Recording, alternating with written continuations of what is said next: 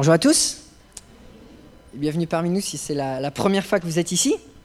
On revient de vacances avec mon épouse, on s'est bien reposé. On est bien, bien, bien content d'être avec vous et de louer Dieu. Mais la question que je me pose de temps en temps, la louange, est-ce que c'est si important que ça? Quand on y réfléchit, on pourrait faire tellement d'autres choses dans les églises. Mais dimanche après dimanche, dans toutes les églises du monde presque, il y a des temps de louange. Pourquoi? On pourrait faire autre chose, on pourrait euh, faire des sandwichs, aller les distribuer dans la rue. On pourrait se diviser en, petits groupes, avoir des moments de partage, des moments de prière. On pourrait lire des lettres de missionnaires, prier pour eux. On pourrait passer plus de temps à étudier la Bible, peut-être de, de, manière plus interactive. On pourrait faire tellement de choses différentes. Et pourtant, dimanche après dimanche, on choisit de prendre un temps, même un temps important, la moitié jusqu'à deux tiers de nos cultes, à chanter et louer Dieu. Pourquoi? On laisse quand même de côté des bonnes choses, même des très bonnes choses qu'on pourrait faire pour chanter Dieu. On se réunit une fois par semaine tous ensemble, une seule fois par semaine, et on consacre plus de la moitié de notre temps à louer Dieu. Pourquoi? Est-ce que c'est par tradition Bon, on a toujours fait comme ça, les églises font comme ça, on chante, bon, c'est ce qu'on fait quoi. On est chrétien, on chante, voilà, point à la ligne. Est-ce qu'on chante parce que c'est notre préférence? Ouais, On pourrait faire autre chose, mais bon, c'est fun de chanter, c'est agréable. Alors pourquoi pas? Ou est-ce qu'on chante pour remplir les trous? Bon, la prédication, c'est 30 minutes, on s'est quand même pas déplacé pour rien, on va mettre un peu d'ambiance. On a besoin d'une entrée, d'un dessert aussi, donc on chante un peu avant, on chante un peu après. Pourquoi est-ce qu'on passe autant de temps, tous les dimanches, depuis des siècles, des millénaires, à chanter? Ou est-ce que finalement on chante parce que c'est la meilleure chose qu'on peut faire quand on se réunit dimanche matin? Je pense qu'on serait tous d'accord de dire que la louange, que chanter à Dieu est extrêmement important, c'est même prioritaire. On ne peut pas s'imaginer une vie de chrétien qui est dénuée de louange. Connaître le Dieu qui a créé le monde, l'univers, et, et pas pouvoir chanter, ça n'a aucun sens. Mais parce que la louange est tellement importante, on va le regarder ce matin, notre louange doit aussi être réfléchie. Notre louange doit être constamment enrichie, mise au défi, doit être rafraîchie, elle doit être intentionnelle. Si on est prêt à consacrer autant de notre vie chrétienne et de nos rassemblements à chanter, ben, on doit savoir pourquoi on le fait.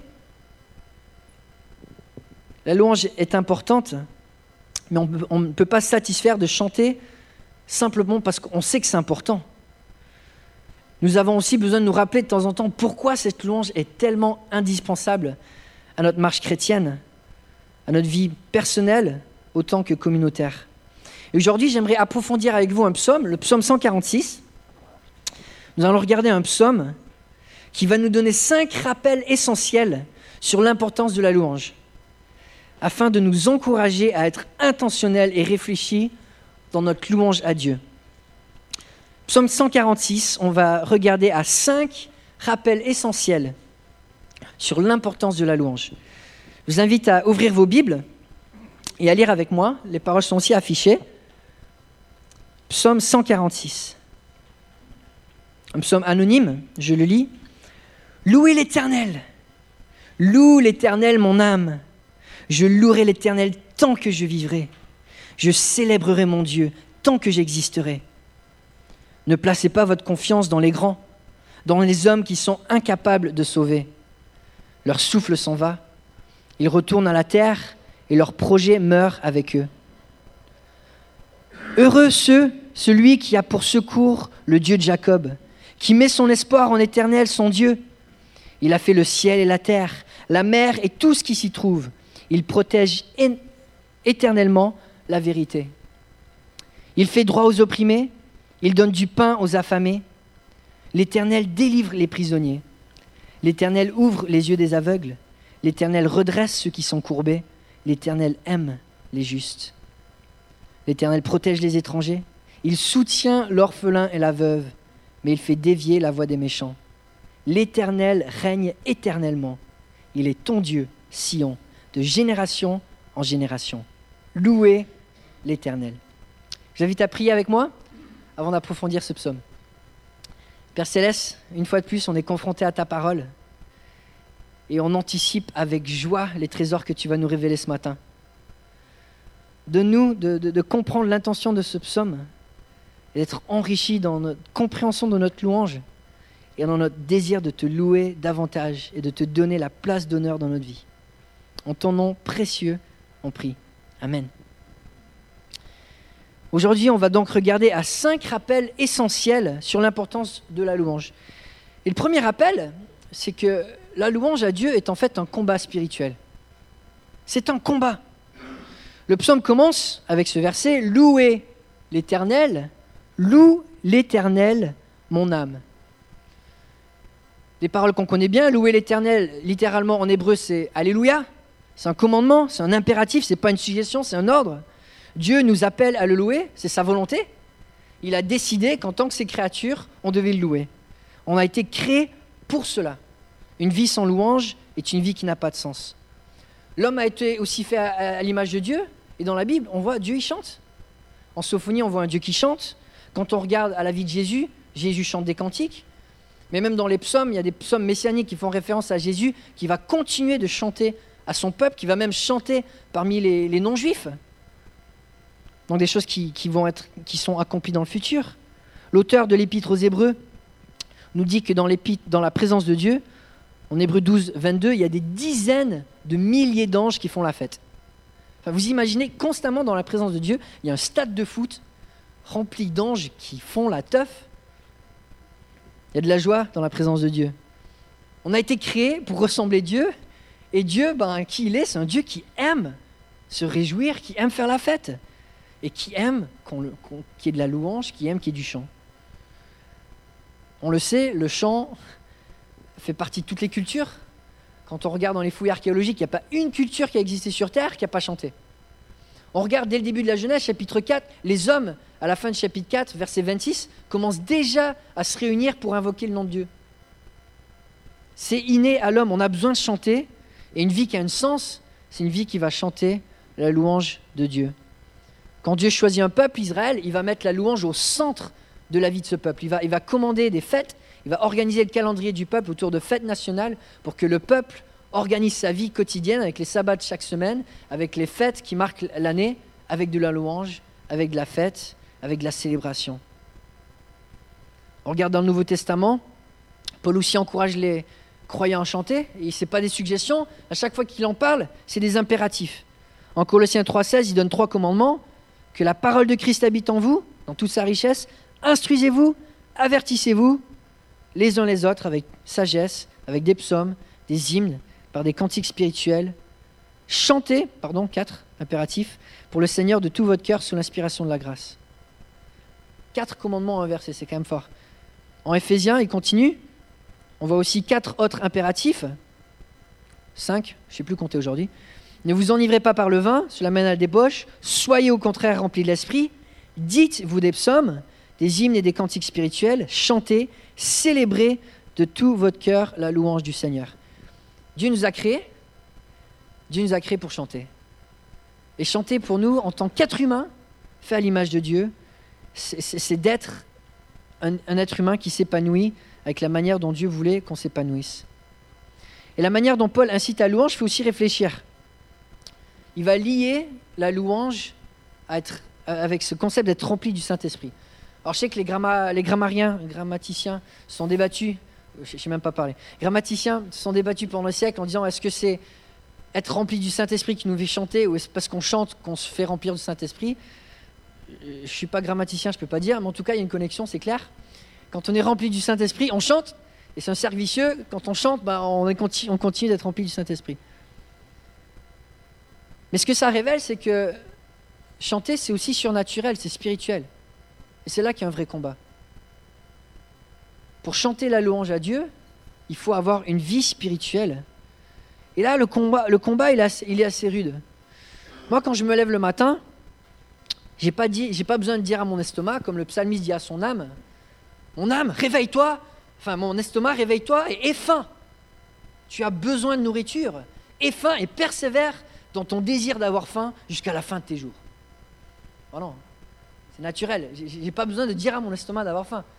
Le soir, je n'ai pas besoin de, dire à mon corps sois fatigué, va au lit. Au bout d'un moment, le corps, il n'en peut plus.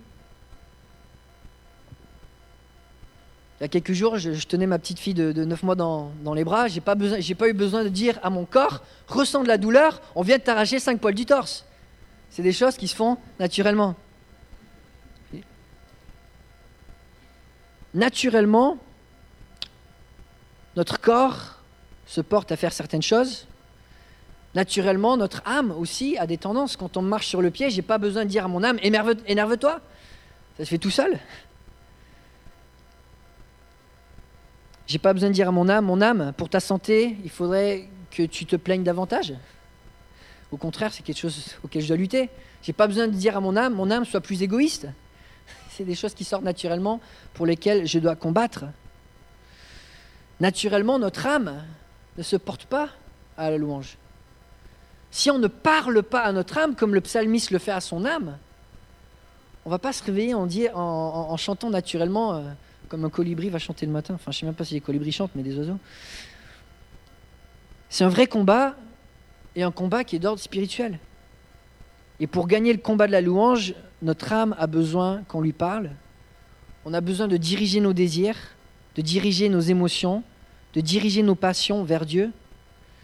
Si nous voulons devenir des êtres humains non seulement obéissants au commandement de Dieu, mais aussi épanouis pour devenir ce que Dieu veut qu'on soit, on doit diriger notre âme pour qu'elle exprime des sentiments qui honorent Dieu. On tombe souvent dans le péché parce qu'on écoute notre âme au lieu de lui parler. On écoute nos émotions, on se laisse porter par nos émotions au lieu de construire et diriger nos émotions vers des sentiments qui sont purs et qui honorent Dieu. Et louer Dieu, c'est difficile parce que justement, c'est au centre de la volonté de Dieu.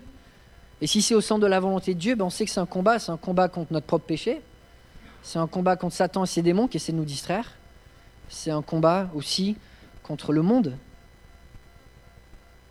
Notre âme est sans cesse distraite par des soucis secondaires, des pensées vaines, des désirs malsains, des inquiétudes inutiles.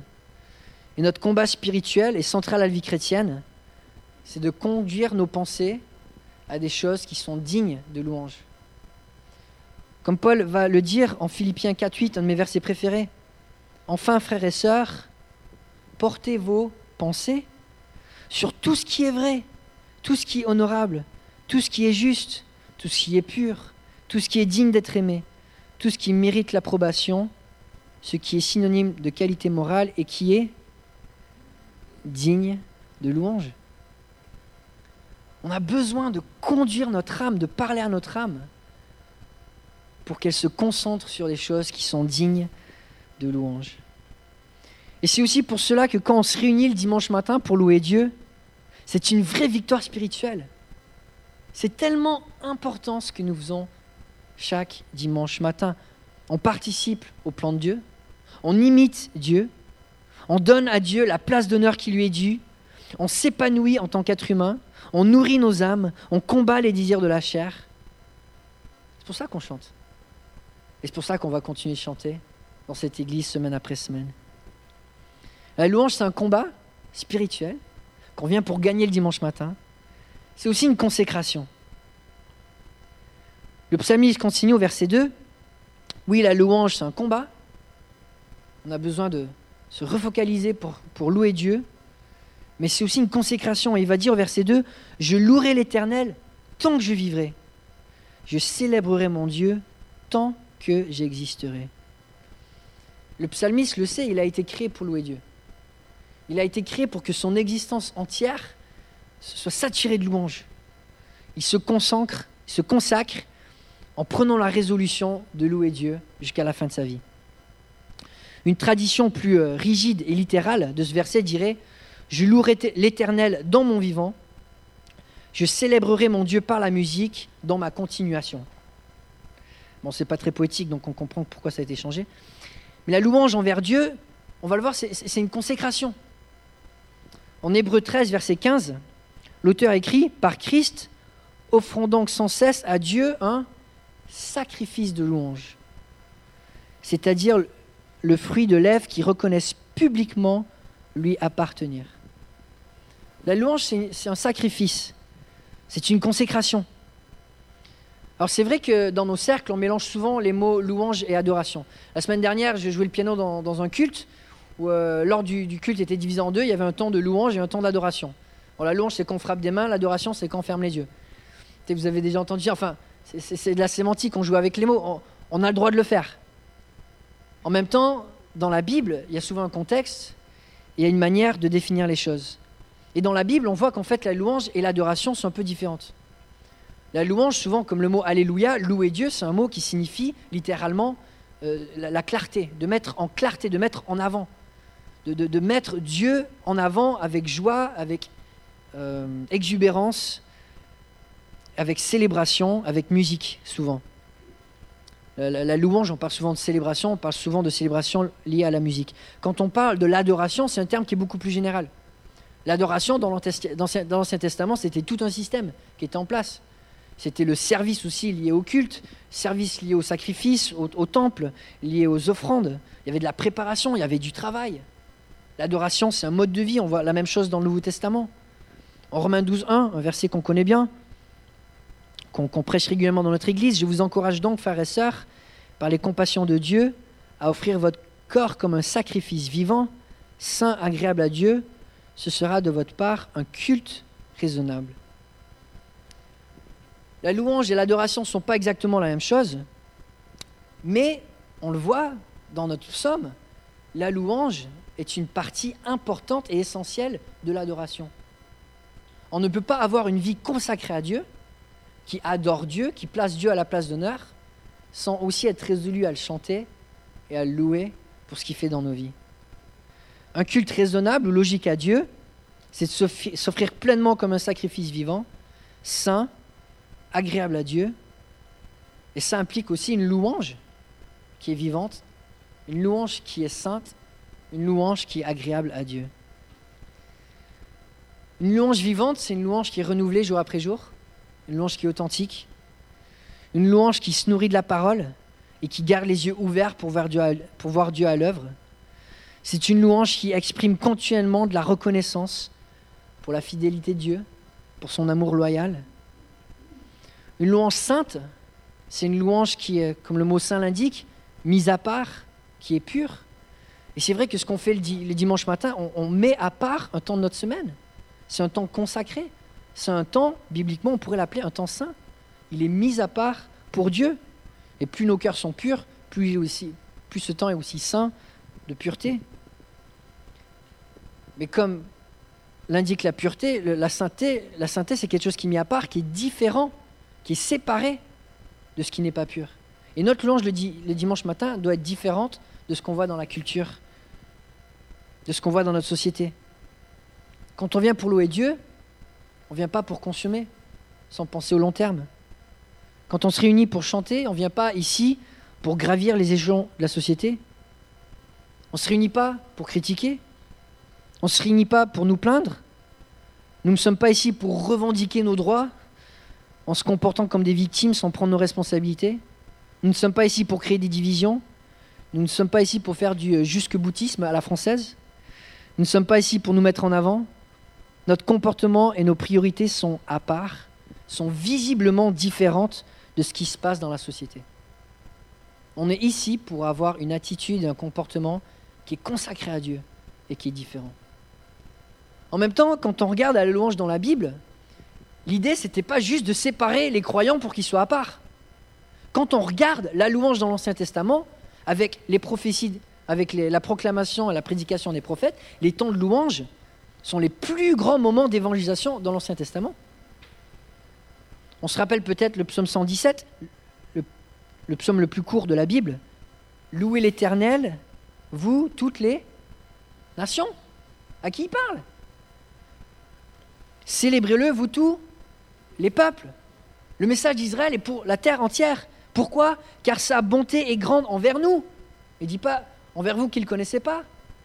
Il invite tous les non-croyants à louer Dieu quand ils regardent comment le peuple de Dieu loue Dieu en témoignage de ce que Dieu a fait dans leur vie. Car sa bonté est grande envers nous et sa vérité dure éternellement. Louez l'Éternel. Pourquoi pensez-vous que les psaumes parlent tellement du salut de Dieu? Bah, Premièrement parce que le salut de Dieu, c'est ce qu'on chante quand on est croyant, c'est ce qui nous apporte de la joie. Mais en même temps, dans les rassemblements d'Israël, la plupart des gens qui venaient, c'était des non-croyants. La Bible parle souvent qu'en Israël, il n'y avait toujours qu'un reste qui était vraiment fidèle à Dieu. On s'imagine quand il y avait les grands rassemblements d'Israël, il y avait des gens de toutes les nations qui venaient. Euh, forcément, il y avait aussi du business à faire quand on entend de personnes qui se réunissent. Il y avait des curieux, il y avait de la fête. Il y avait des Israélites qui étaient là par tradition. Les temps de louange, bibliquement, sont des temps extrêmement pertinents d'évangélisation. Le peuple est consacré à Dieu, mais en même temps, le peuple témoigne de ce que Dieu a fait, et il témoigne avec joie. Et c'est pour ça que la louange, c'est un outil tellement, tellement pertinent. Non, seulement parce qu'on témoigne de la vérité de ce que Dieu fait dans notre vie, mais on témoigne avec joie. Et ça, c'est convaincant. La louange est un des moyens les plus puissants que nous avons témoigné Dieu. Que ce soit par nos paroles de reconnaissance dans nos conversations quotidiennes, comme dans nos temps le dimanche matin. Et c'est vrai que quand j'étais prof de piano, rarement j'avais le temps euh, d'expliquer tout l'évangile à mes étudiants. Mais par contre, mettre une petite parole de louange de temps en temps, ça passe assez facilement. De remercier Dieu pour le, cadeau de, la musique. De remercier Dieu de m'avoir protégé. De remercier Dieu de, de pouvoir à mes besoins. Et ça, les gens l'entendent. Et on peut témoigner de Dieu par notre louange. Quand nous nous réunissons, le dimanche matin pour chanter, c'est un temps extrêmement important. Premièrement parce que c'est un temps saint, qui est consacré à Dieu, qui honore Dieu, qui fait plaisir à Dieu, qui témoigne qu'on lui appartient et qu'on le met en priorité. Mais c'est aussi une de nos plus belles opportunités sur Terre de proclamer qui Dieu est pour nous dans nos vies au monde qui ne le connaît pas.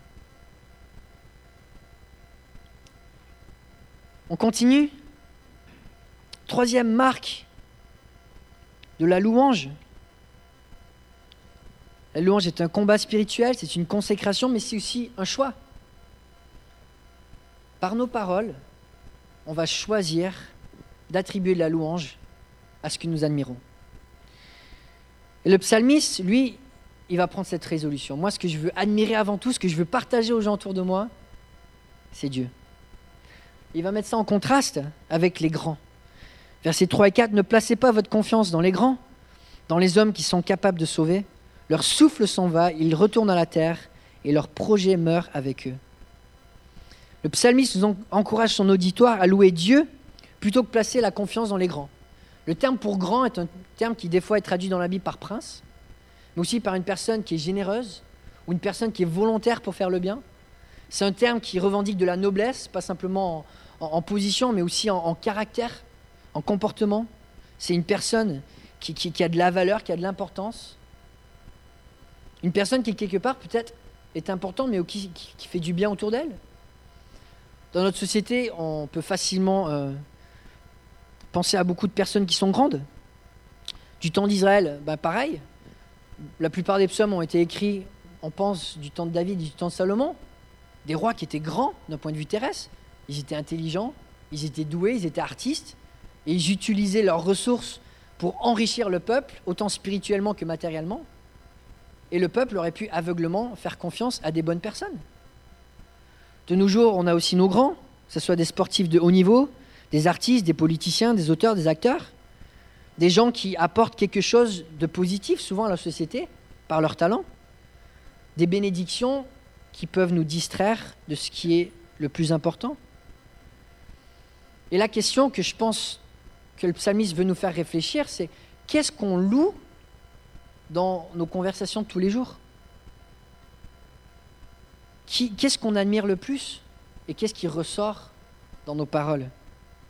Est-ce qu'on loue davantage les exploits de Neymar ou de Jésus-Christ Les prouesses de Shakira ou du Saint-Esprit De Macron ou de la Croix Enfin, mes illustrations, je sais qu'elles ne sont, sont pas les meilleures, mais vous comprenez où c'est que je veux en venir c'est pas une mauvaise chose d'admirer des gens qui ont des dons. On est humain, on a le droit de vivre en tant qu'être humain et d'admirer les, beautés que Dieu a fait dans, le monde dans lequel on vit. Mais si on met notre espoir plus dans les prouesses d'un footballeur qu'en Christ, bah forcément, on va beaucoup plus parler de Messi, de Ronaldo, de Neymar que Jésus. Et si on trouve plus de plaisir à regarder un bon film, on va plus parler de film que de, notre, de nos moments de prière.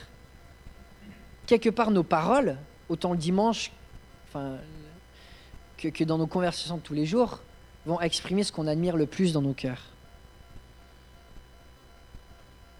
Le psalmiste, lui, veut se consacrer à louer Dieu avant tout. Ne placez pas votre confiance dans les grands, dans les hommes qui sont incapables de sauver. Ah oui, il y a des gens qui sont plus doués que nous, plus intelligents que nous, et on peut les admirer et on peut profiter de ce qu'ils nous apportent, mais ils ne vont pas nous sauver. Ils ne vont pas nous apporter le bonheur non plus. Ça, il n'y a que Dieu qui peut le faire. Et parce que Dieu peut le faire, on doit le rechercher. Et on doit l'admirer. Et plus on le recherche, plus on l'admire, ben plus sa louange va sortir naturellement de nos bouches. Alors je ne veux pas que vous vous sentiez coupable si vous parlez de foot après le culte. Simplement, le psalmiste veut nous faire réfléchir. Dans nos conversations, dans nos paroles, on fait des choix. Est-ce qu'on peut choisir davantage d'exprimer notre admiration pour Dieu? Et si quelque part cette louange ne sort jamais de nos cœurs, bah peut-être faut réévaluer où c'est que notre cœur il est. Est-ce qu'on se nourrit de, de reconnaissance Est-ce qu'on se nourrit d'admiration et est-ce qu'on est, est qu'on se nourrit d'une vie de foi qui voit Dieu agir? Louer Dieu est un choix et un des choix les plus importants qu'on peut faire sur terre. C'est au centre de la volonté de Dieu. C'est un des outils les plus puissants d'évangélisation. Ça donne un sens à notre humanité. Ça nous rapproche de Dieu. Ça nous éloigne des distractions mondaines. Ça nourrit notre âme. Ça nous permet de vivre des émotions fortes, constructrices et ancrées dans la vérité. Ça unifie le corps de Christ. Ça nous comble de joie en nous rappelant le salut de Dieu. Ça rend gloire à Dieu. Ça nous donne une opportunité de le servir et de l'honorer. On ne chante pas pour rien le dimanche matin. On continue rapidement avec nos deux derniers points. La louange à Dieu est essentielle parce que c'est aussi une certitude de joie. Et on va regarder rapidement au verset 5 à 9. Mais ça commence avec un mot qui va définir les versets qui vont suivre. C'est quoi ce mot? Heureux. Est-ce qu'on n'est pas heureux quand on loue Dieu pour qui il est et ce qu'il a fait pour nous? Est-ce que ça ne nous apporte pas une joie profonde? Le psalmiste, dans ces versets, va témoigner de ce que Dieu fait. Et naturellement, quand on regarde à qui Dieu est, ça doit nous combler de joie. Heureux celui qui a pour secours le Dieu de Jacob, qui met son espoir en l'Éternel son Dieu. Il a fait le ciel et la terre, la mer et tout ce qui s'y trouve. Il protège éternellement la vérité. Il fait droit aux opprimés, il donne du pain aux affamés. L'Éternel délivre les prisonniers. L'Éternel ouvre les yeux des aveugles. L'Éternel redresse ceux qui sont courbés. L'Éternel aime les justes. L'Éternel protège les étrangers. Il soutient l'orphelin et la veuve, mais il fait dévier la voix des méchants. Celui qui se confie en Dieu, qui met sa foi en Dieu, qui met son admiration en Dieu, pour louer Dieu, sera un homme heureux. La louange est un choix, et chaque choix mène à des conséquences. Et celui qui choisit de vivre une vie de louange va avoir pour conséquence d'être heureux. Quand on regarde à Dieu, tout ce qu'il fait est digne de louange. Il s'arrête pas de faire des choses géniales. Il a créé l'univers. Il a inventé les animaux. Vous imaginez, il a inventé les animaux, les étoiles, les lois incompréhensibles de la physique quantique, les plaisirs de la gastronomie. C'est lui qui les a inventés. Vous ne voulez pas passer du temps avec lui? Il protège la vérité éternellement, c'est lui qui gagne à la fin. Son plan est sans faille. Ce qu'il a pour nous, c'est parfait. Il aide le faible, il guérit le malade, il révèle son amour de manière infiniment profonde à ceux qui pratiquent la justice, il protège du danger, il soutient ceux qui sont dans le besoin. Il fait échouer les plans des méchants. On pourrait approfondir toutes ces belles vérités de ce que Dieu fait. Mais la vérité reste que lorsque nous chantons les louanges de Dieu, quand on se rappelle de qui Dieu est, de ce qu'il a fait pour nous, sa délivrance, la grâce qu'il nous donne, sa bonté, ça nourrit notre joie. Ça nous comble de joie. il y a une raison pour laquelle Dieu nous donne des commandements. Jésus nous va nous le dire en Jean chapitre 15, versets 10 et 11. Pourquoi est-ce que Dieu nous donne des commandements? Pourquoi est-ce qu'il insiste tellement sur ce commandement de le louer? Si vous gardez mes commandements, vous demeurerez dans mon amour, de même que j'ai gardé les commandements de mon Père et que je demeure dans son amour. Je vous ai dit cela afin que ma joie demeure en vous et que votre joie soit parfaite. Dieu nous commande de louer. Et ça a pour conséquence de combler notre joie et de la rendre parfaite. Très rapidement, en conclusion, c'est la conclusion. La louange, le psalmiste, après avoir décrit la louange, il dit, c'est logique. C'est logique de louer Dieu. Il règne éternellement. Il est ton Dieu, Sion, de génération en génération. Louez l'Éternel. C'est Dieu qui règne, c'est lui le Créateur, le juge, le roi, le sauveur, le Seigneur, l'espoir, la vérité, il n'y en a pas d'autre. La louange est la réponse logique de toute personne qui est confrontée à Dieu. Il mérite la louange, il est digne de louange, tout ce qu'il fait incite à la louange. Non seulement il règne, mais on voit aussi c'est un Dieu personnel. Le psalmiste finit son psaume en disant Il est ton Dieu. Et la raison pour laquelle cette louange est tellement importante, c'est que la louange appelle tout notre corps, tous nos désirs, toutes nos pensées, toute notre âme à être unis avec Dieu.